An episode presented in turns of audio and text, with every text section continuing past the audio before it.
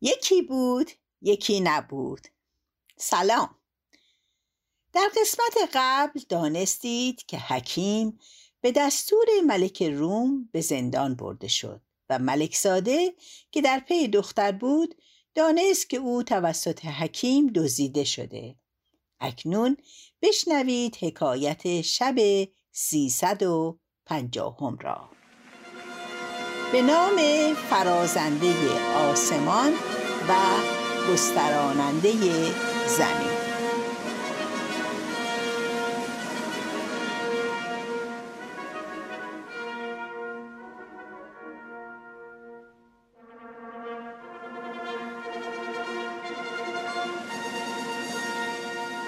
شهرزاد گفت ای ملک جوانبخت پس از آن ملک زاده به شهر صنعا که شهر پدر دختر بود برفت و اثری از ایشان نیافت و از آنجا بازگشته قصد بلاد روم کرده همی رفت. اتفاقا به کاروان سرایی فرود آمد و جمعی از بازرگانان را دید که نشسته حدیث می کنند. به ایشان نزدیک نشسته بشنید که یکی از ایشان می گفت که چیزی عجیب دیدم. گفتن چه دیده ای؟ گفت به فلان شهر اندر بودم.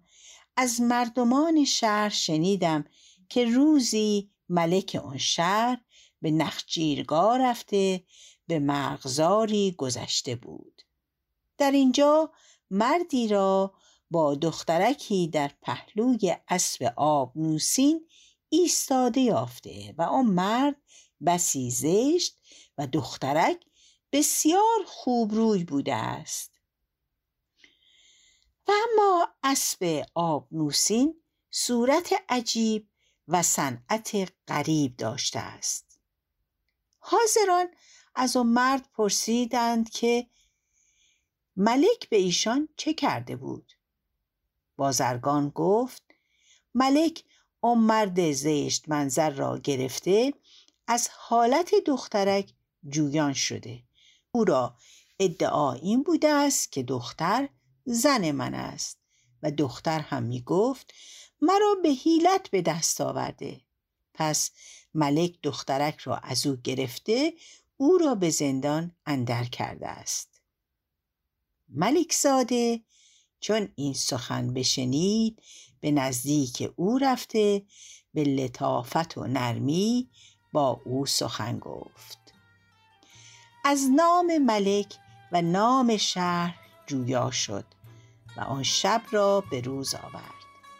چون روز برآمد از آن شهر بیرون آمده روان شد و همی رفت تا بدان شهر که بازرگانان گفته بودند برسید.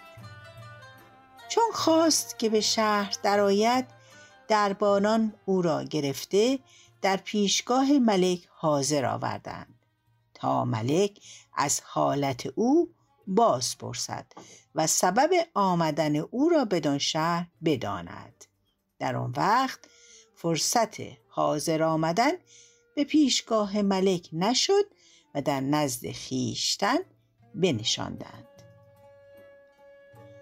چون خوردنی بیاوردند ملک زاده با ایشان تعام خورد و به حدیث گفتن بنشستند و به او گفتند تو از کدام شهری؟ گفت از بلاد پارس همی آیم. زندانبانان به سخن او بخندیدند و به او گفتند ای جوان پارسی ما حدیث مردم بسی شنیده ایم و حالت ایشان بسی دیده ایم.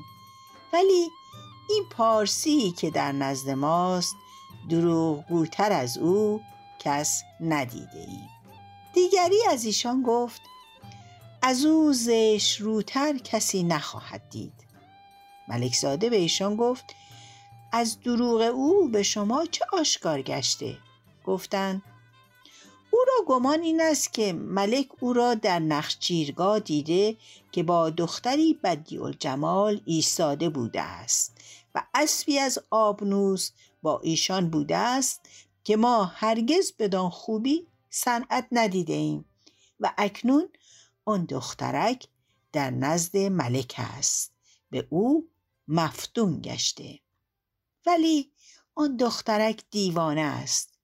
اگر آن حکیم راستگو بوده ای هر آینه او را معالجت کردی که ملک بسی احتمام در معالجت او دارد.